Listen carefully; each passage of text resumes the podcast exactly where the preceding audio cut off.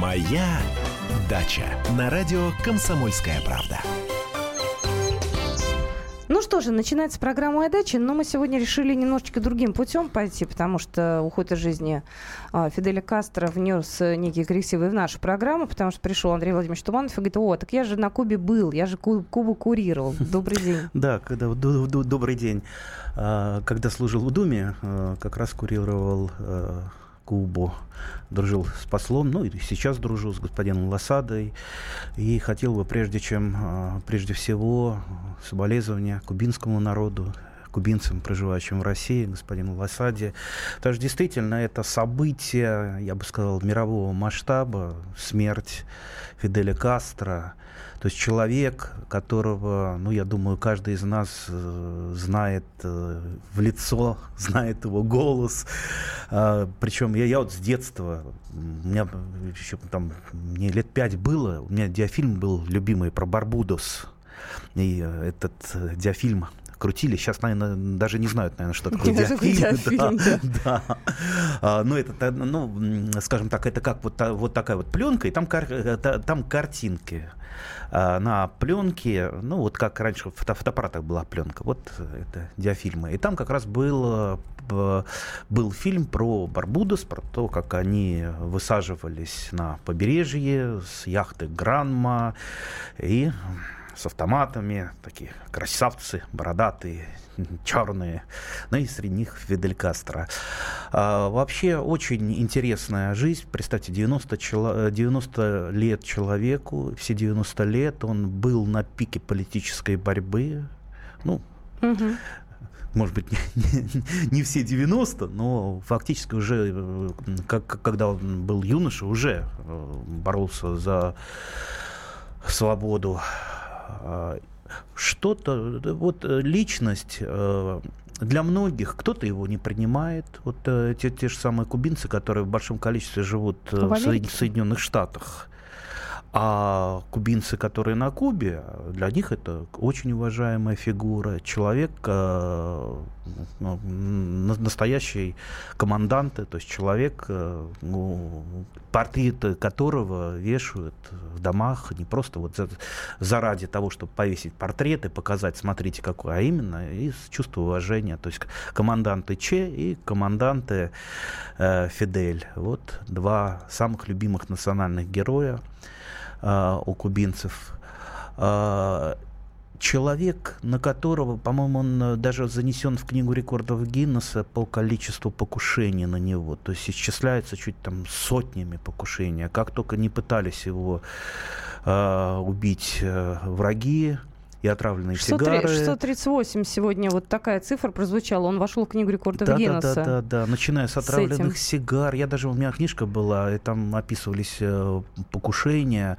Э, увлекся он одно время дайвингом. Специально ему подбросили э, аппаратуру, дыхательную аппаратуру, куда был от, а, отравленный газ. Угу. Ну, в общем, не говоря уже там про яды, про снайперов и прочее, прочее, прочее. Ну, э, человек, который пережил всех врагов, скорее всего, человек, который, э, может быть, не очень, не очень, может быть, э, успешно поднял экономику Кубы, но, по крайней мере, а, он сумел сопротив, э, сопротивляться сверхдержаве, которая буквально там в 100 километрах. Где Куба и какого она размера, да? Да, да. Все-таки же ведь. То есть, э, да, Куба до сих пор, кстати же, в блокаде. То есть блокада-то не, не, не снята, и э, американская база на Кубе находится до сих пор, несмотря на то, что вообще-то это кубинская территория. Поэтому личность очень интересная, личность, э, которая вошла в, в историю уже там, 40 лет назад вошла в историю, каждый каждый практически, кто живет на этом свете, э, знает Фиделя. И я думаю, э, не будет сейчас людей, которые бы не сожалели о том, что Фидель от нас ушел.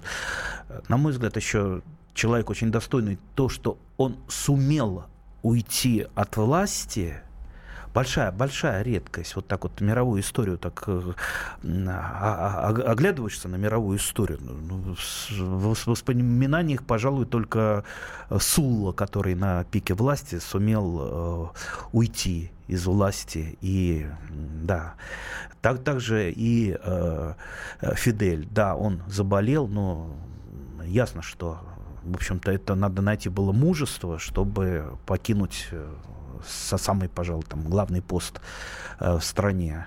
Э, кстати, несмотря на свою болезнь, несмотря на проблемы со здоровьем, ведь Фидель Кастро, э, по-моему, до последнего писал статьи в Гранмо. У него была э, большая такая речь, он выступал, ну это мы вспоминали сегодня, 19 апреля, э, он обращался к народу, а вот, и ее называют прощальной речью. У нас там фрагмент в эфире прозвучат ее. То есть, в общем-то, он э, до последнего пытался вот быть активным, насколько я понимаю, да, и быть э, да, внутри да, да. политики. То есть его, его статьи, выходившие в Гранме, регулярно, в общем-то, э, читали все. Это были такие статьи, где он и о мировой политике говорил, и о внутренней жизни Кубы, о той самой перестройке, Правда, называется, наверное, не перестройка, которая сейчас идет на Кубе, а Куба очень изменилась по сравнению с тем, что было э, где-то 10 лет назад. Э, на Кубе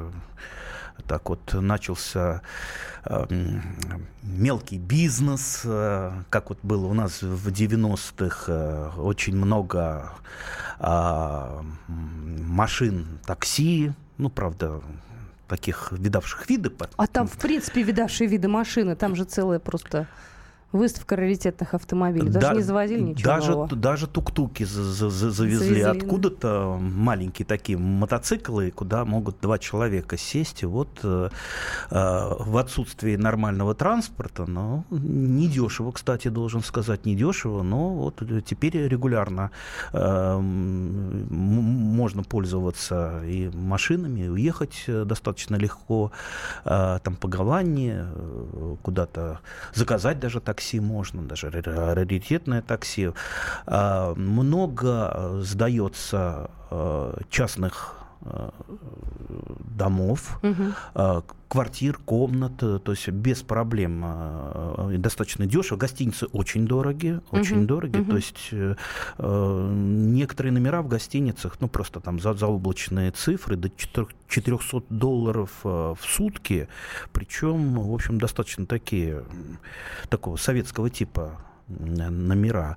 А если в частном секторе, то, в принципе, 20, 20 дол- долларов, там, 20 евро. Лучше, конечно... Долларами э, лучше расплачиваться, да? Нет, евро лучше с собой брать, потому что на обмен э, доллара там идет, э, по-моему, налог 5% сейчас уже не помню. Ну, то есть невыгодно с долларом, выгоднее с евро ехать э, на Кубу. Но вообще Куба остается, конечно, раем для туристов, а, и вообще, кто побывал на Кубе, мечтает туда вернуться. А многие туда, кстати, из э, Москвы, из России ездят на отдых. Да, Говорят, ну... бюджетно достаточно там, ну, конечно, перелет, там все это дорого, но там, в общем, все нет, если, если знать э, места, если там жить в частном секторе, например, ну. не, не, задорого, это очень большая экономия, поэтому прежде чем ехать на Кубу, конечно, надо внимательно изучить, что, как, поговорить с теми людьми, кто э, был на Кубе. Вообще, конечно, э, интересно. Интересно, прекрасная погода, прекрасное море, океан, э, замечательная страна. Ну, мы обязательно сегодня еще к этой теме вернемся, и у нас сегодня будут эксперты в эфире. Просто у каждого нашего ведущего есть э, по поводу Фиделя Кастро несколько слов, да, и по поводу Кубы есть некоторые теплые воспоминания, да, все мы дети советского нашего времени, и для нас все-таки, я вот смотрю на молодых, э, там, 20-летних, они не знают такой Фидель Кастро. Для них это что-то очень далекое и непонятное, а мы-то в это время жили. Ну, кстати, молодые люди на Кубе э, не знают русского языка, но люди а чуть знали. постарше, люди чуть постарше, да, прекрасно. Мы знают. продолжим программу «Моя дача», но уже будут дела дачные, так что не пропустите. Андрей Туманов, студия Екатерина Шевцова. «Моя дача».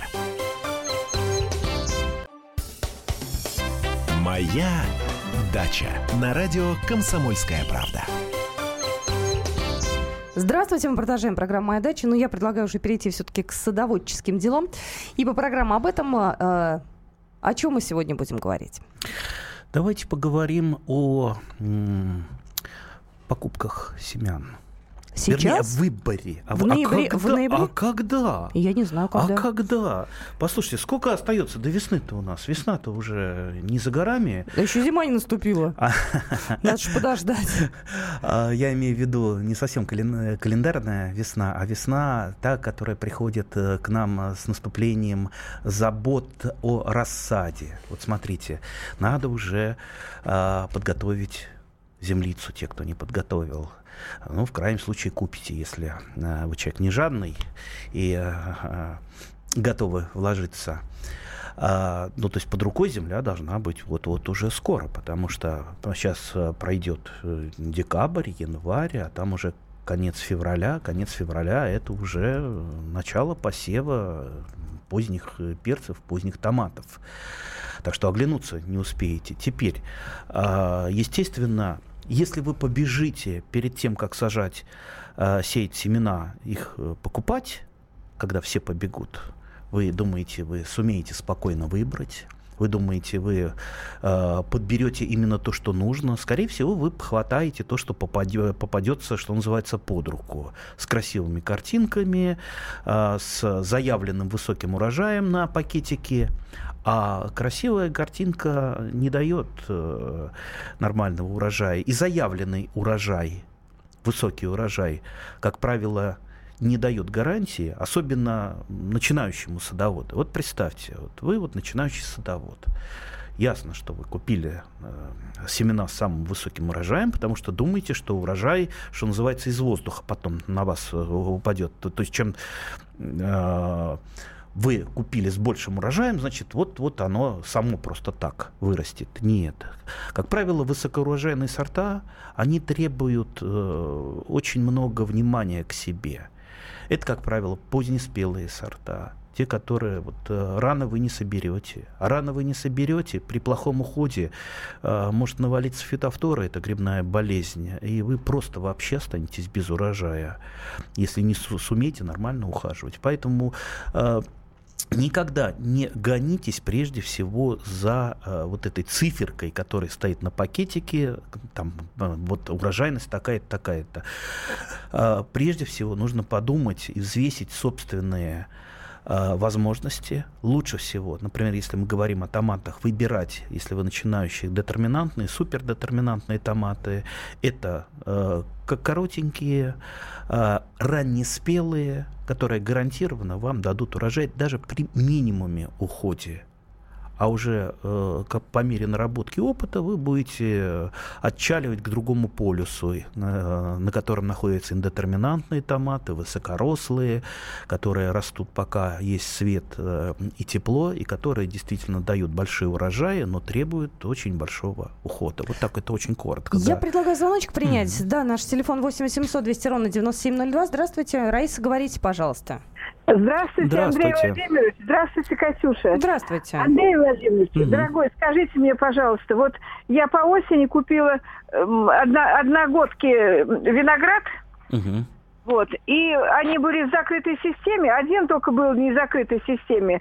И мне посоветовали их посадить в землю. Я посадила. А вот сейчас к э, морозам, к, к холоду, они морозостойкие написано там. Я их укрыла э, э, торфом.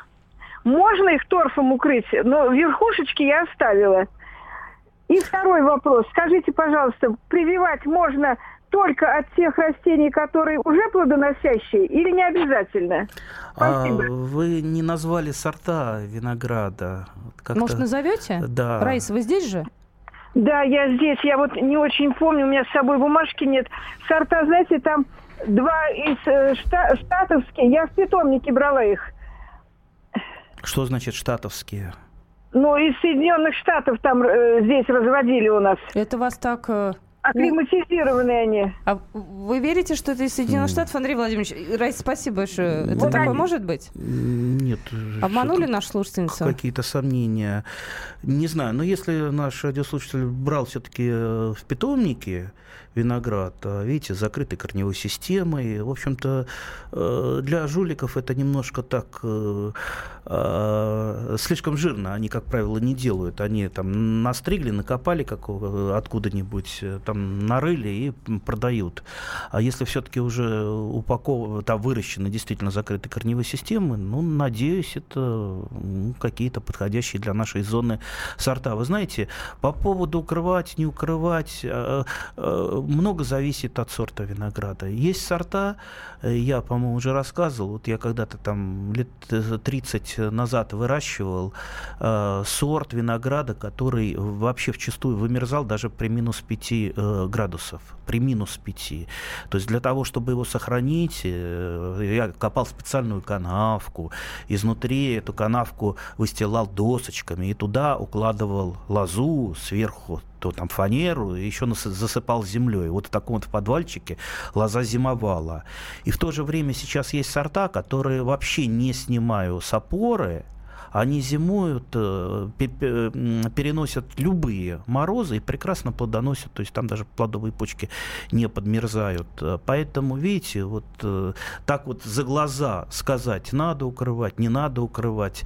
Э, часто очень неумелое укрытие, оно ведет к тому, что почки выпривают. Особенно часто вот так вот замучивают розы, закутают их, засыпят опилками, а там влажность высокая особенно если это сделать рано, а раскрыть поздно, а раскрывают обычно как в мае приезжают э, уже, когда, извините, травка зеленеет, э, солнышко печет, естественно, под таким укрытием все э, сопрело.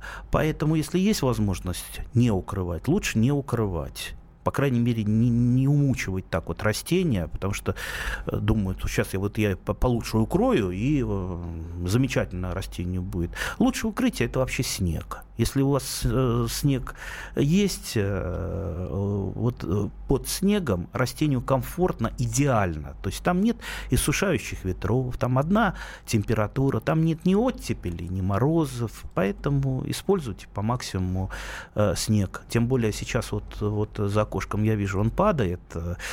Э, это, это хорошо. Делайте снег задержания у себя на даче, то есть старайтесь э, побольше сделать каких-то неровностей, там, там бочки э, повалить поперек э, обычных ветров, откуда они у вас дуют, чтобы побольше вот на металла всяких су сугробов. Э, ну, естественно, работать э, снеговой лопатой, как снеговой лопатой я там подсыпаю штамбом э, снег, э, чтобы и штамбы лучше себя чувствовали. Ну и вот эта вот пирамидка, это э, тоже для снегозадержания, вот снеговая пирамидка на штамбе для снегозадержания очень хорошо. Вокруг нее еще наметает большой сугроб. В конце концов, вот так вот добив, добиваюсь, что э, иногда в некоторых местах сада у меня до полутора метров наметает снега, тогда, когда, допустим, там в соседнем поле э, проплешины. Э, да. Ну, снеговые проплешины, да. Успеем звоночек до новостей же принять один. Виктор, здравствуйте. Да, здравствуйте. Здравствуйте. Слушаем. По поводу семян. Вот какие, на ваш взгляд, секреты, если чтобы вот из тех же, семя, из тех же растений, которые вы посадили, чтобы, ну, огурцы возьмем, к примеру говоря, их вот несколько лет, так сказать, э, из этих же растений семена выбирать и сажать заново, и заново, заново, и чтобы это не вырасталось. У меня не получается, у соседа получалось, не умерла, средств не знаю. Ну, как, какие секреты? Вообще семена получать, э, с одной стороны, вроде бы и не так э, сложно, с другой стороны, вот смотрите, э, сейчас и томаты, и огурцы в основном выращиваются гибриды. Гибрид лучше сорта, то есть более устойчив к болезням, более устойчив к каким-то негативным факторам, там, жара, холод и так далее. А, и поэтому, ну, вот гибрид стоит дороже, ну, раза в полтора примерно. Но вот это вот э, лучше чуть подороже заплатить за семена, но получить больше гарантий урожая, больше гарантий. Ну, а разве дорого это всегда хорошо? А, нет, ну, дорого это не всегда хорошо, но гибрид не вырастить самостоятельно. Гибрид а, только в промышленных условиях а, размножается. То есть, а, ну, сейчас, наверное, после перерыва мы поговорим немножечко про гибриды и сорта. Я все-таки советую не увлекаться домашним семеноводством. Я имею в виду огурцы, томаты, все остальное. Ну, поговорим. Ну что же, мы продолжим наш разговор. Через пару минут звоните. Это программа «Моя дача», и мы вернемся в эфир. «Моя дача».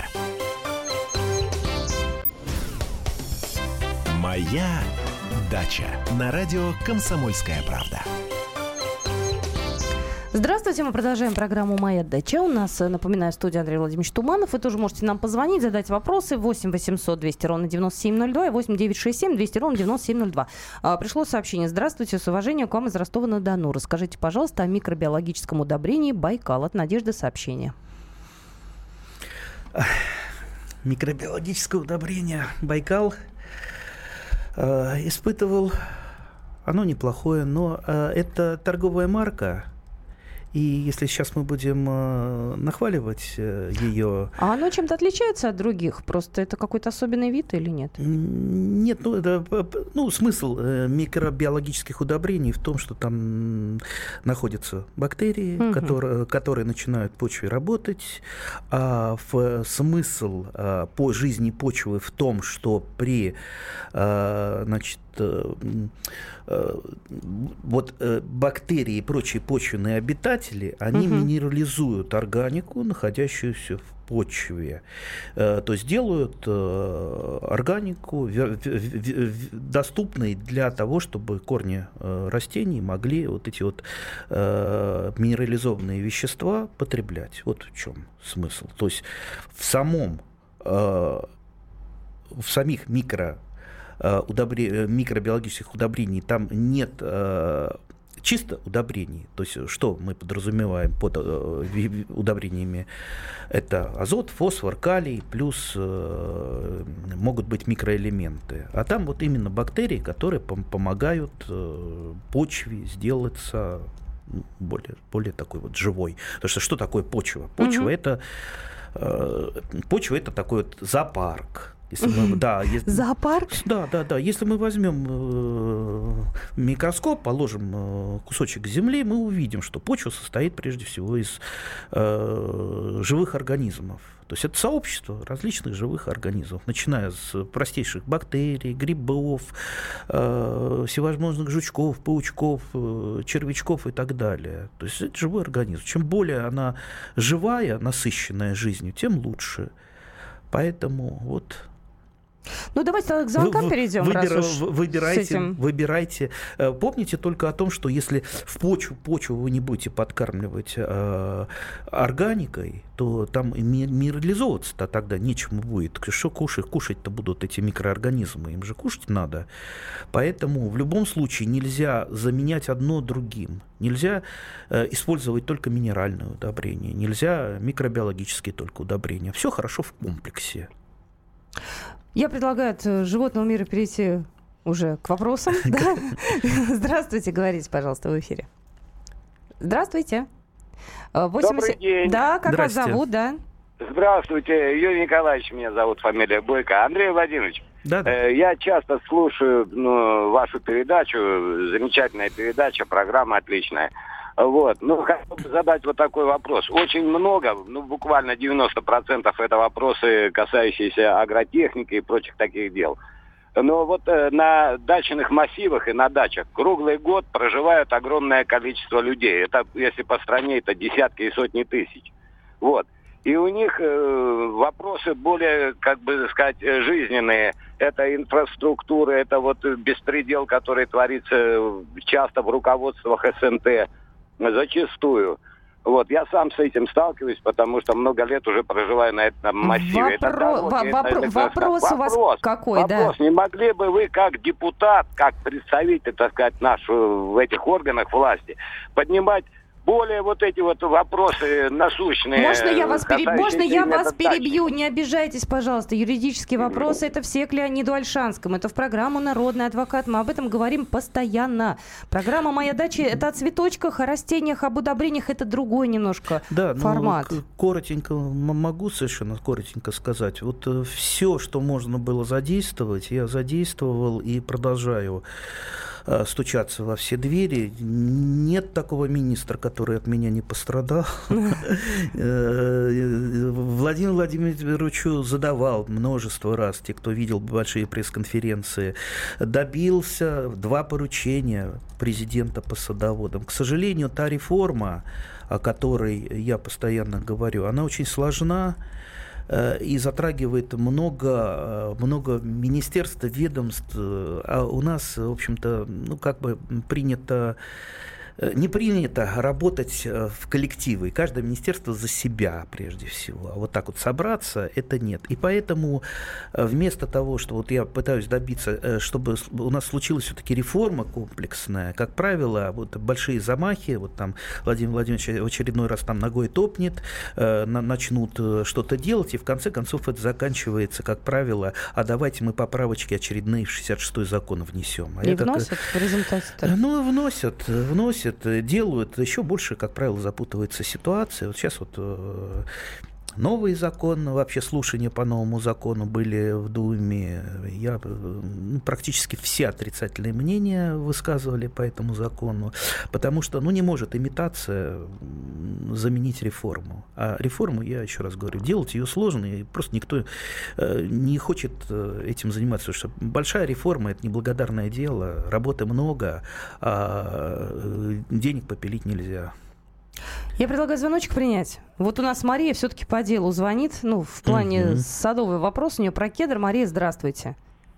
Здравствуйте. Здравствуйте. Приходилось ли вам вот этот сибирский кедр семечек выращивать? Если приходилось, поделитесь секретами, как вот в средней полосе. Не, из семечка ни разу не выращивал, выращивал из орешка, потому что у кедра... Ну, из орешка, да, да, да, да, да, конечно, у меня растет э, на даче сколько же ему лет-то? По-моему, лет 17. Э, э, так вот, кто-то мне привез шишку лет 17-18 назад, я ее распотрошил, э, под зиму посеял, потому что кедровые орешки, ну и вообще э, семена э, деревьев, кустарников нужно, подвергать стратификации, то есть обработка холодом. То есть без этого они просто не прорастут, если они не перезимуют в холодной земле. То есть можно под, э, принудительную стратификацию сделать, не, ну, просто в холодильнике положить в песочек, э, намочить и в холодильник поставить орешки, а весной посеять. Да, без проблем. Сходят они. Можно каким-то попроще путем пойти? Я просто. Проще, самый простой путь, просто под зиму посеять их и все. Ага. Но только имейте в виду, что э, когда э, сеянцы всходят, кедры сосновые, правильно, э, сосна кедровая, э, именно так называется это растение, сосна кедровая сибирская. Есть еще сосна кедровая уссурийская, кажется, есть э, стланник э, кедровый. Вот у меня сосна э, сибирская. Посеял, вот то место посева обложил кам, а, камушками. Угу. Для чего? Потому что, ну вот, а, они настолько такие вот, вот представьте, вот такая былиночка, иголочка торчит из земли, ну, естественно, тут же сорняки, да и сам начинаешь пропалывать или там наступил, затоптал. То есть я посеял там штук 30 э, их, а уже к осени их там оставалось э, штук 10 всего. Поэтому вот чтобы не наступать, огородить и очень аккуратненько, аккуратненько полоть первые э, 2-3 года, потому что блиночки действительно маленькие, особенно в первый год, во второй год. Их можно да, да, ну, уничтожить, а, да? А, а пропалываешь, случайно пальчиком задел и, и вырвал.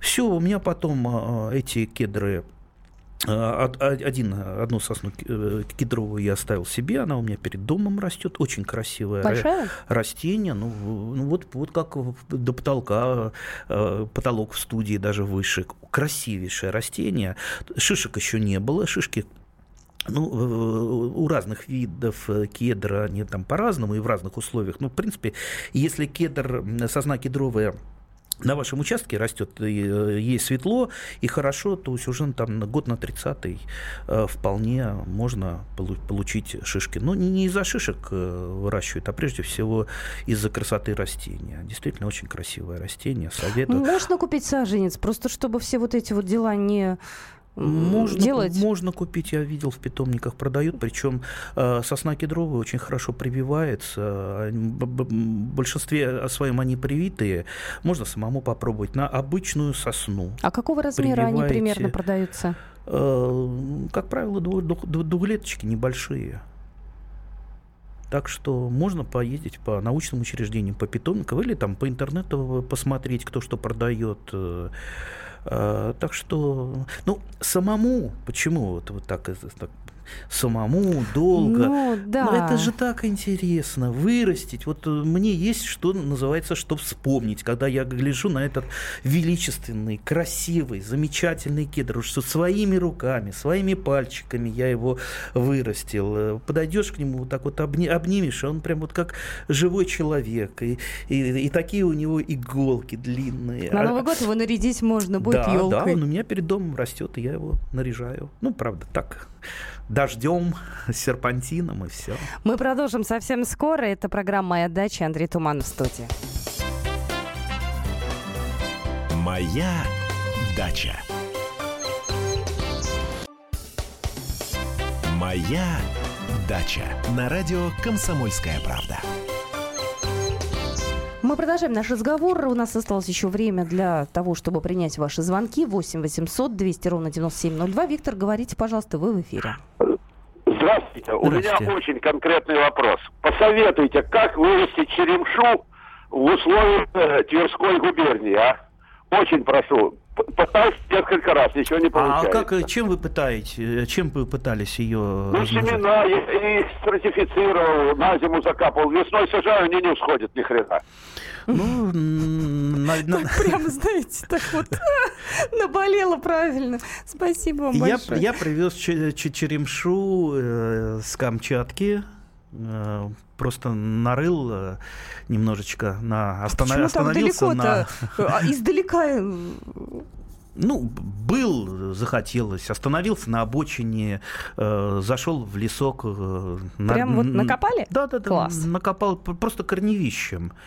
А черемша это что у нас? Это название, еще есть более научное, медвежий лук. Замечательное растение, э, вкусное и, самое главное, содержит много витаминов э, с чесночным таким ароматом, запахом. У нас растет э, неплохо. Единственное, а, вот у меня еще в другом конце сада растет, растут ландыши, так вот, черемша, она очень похожа на ландыши. А ландыш, как известно, растение ядовитое. Вот тут вот не перепутать, а, имейте в виду. По поводу семян, да, обычно черемшу сеет под зиму, чтобы она прошла естественную стратификацию. Вот, ну, лучший способ. Почему не всходят? Насколько я знаю, семена черемши э, очень быстро теряют свою всхожесть. Поэтому семена должны быть свежими, либо вот размножайте вегетативно, как э, вот я вам рассказал.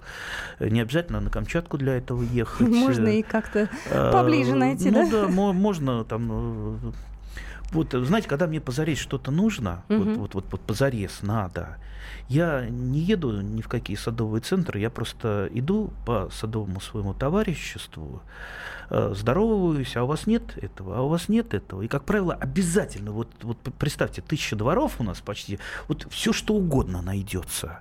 А так как есть мне э, чем отблагодарить человека, то есть, пожалуйста, что вам надо? Туи, я вам туи принесу, э, там, алыча, алычу принесу, а вы мне вот э, это дайте.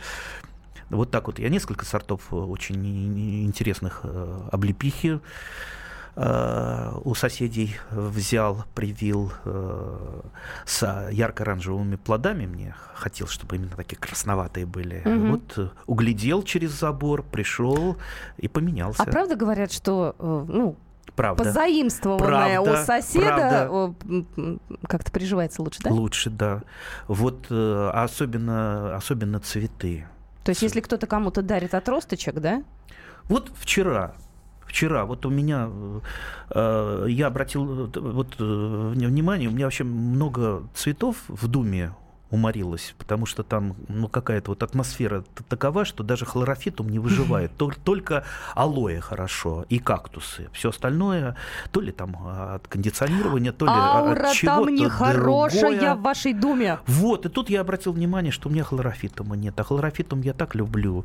Ну что вы думаете? Вот вчера в одной редакции был, там замечательный хлорофитум стоит на подоконничке, а у него вот эти вот э, розеточки на длинных э, усах. Ну что, ну, конечно, я одну розеточку позаимствовал. Я думаю, никто против не будет. Вот этот хлорофитум в воду, воду поставил, замечательно. Такая вот э, мелочь, а, а приятно. Так что этот хлорофитум точно будет расти. Хм. Кстати, как у меня э, растет замечательный плющ, отличный плющ. Тоже а, откуда-то? Да, тут, тут уже был такой серьезный грабеж э, с моей стороны. Э, дом музея Сальвадора Дали. А это вы рассказывали, я помню, да, помню, да, да, да, да, вот именно там во, дворе, во дворе рос. Но мне-то надо маленький-маленький кусочек был. Ну, отщепнул кусочек. Теперь этот плющ растет, и все э, любители Сальвадора Дали э, обращаются ко мне, если кому-то нужен. Вот можно. Или любители можно, плюща. Да, у вас этот плющик, и я его раздаю. Э, и всем приятно, все радуются. Так что давайте дарить друг другу радости, э, меняться друг с другом посадочным материалом. Сейчас же все так дорого. Учиться прививать. А уж когда вы прививать научитесь, вот представьте, э, вот, вот часто проезжаю я куда-нибудь на научную станцию, там селекционер показывает свои яблоки. Если он называет вот, вот этот, этот сорт, такой-то, такой-то, он знает, что все братья-селекционеры по почечке, по кусочку обязательно отрежут. Так принято. Если он не раскрывает этот сорт, то есть яблоки принес, угу. а где эта яблоня, э, не говорит, тогда он, э, ну, как бы дает сигнал, что этот сорт еще рано выпускать, я его никому не дам. Но если он назвал, вот он, все, обязательно срежут, какие бы там не были ученые, профессора, академики, а обязательно по паре почек хотя бы срежут и хм. у себя при, прибьют. Ну, у нас есть еще, наверное, э, возможность принять пару звоночков. Да, Яков, давайте. здравствуйте. Э, добрый день. Добрый. Андрей Владимирович, да. у меня к вам такой вопрос. Э, скажите, пожалуйста, вы не посоветуете вот один из питомников в Москве где продаются вот хорошие березовые саженцы. Мне нужно для березового парка. В Москве? Я, ну, а, да. а почему обязательно в Москве? Ну, не можно в Подмосковье где-нибудь, неважно. Ну, то есть, чтобы были хорошие питомники. Ну, я знаю один питомник, э, но это, я думаю, в прямом эфире, ну, нельзя, наверное, называть это рекламой будет. Давайте вы перезвоните через какое-то время, и вам э, э, оператор назовет. Давай, этот... Давайте так, вы пришлете нам в WhatsApp сообщение, вы прям вот напишите, мне нужен э, питомник, и я вам вот прямо сейчас да, возьму да, и напишу, да. чтобы это было быстрее и проще. Вот.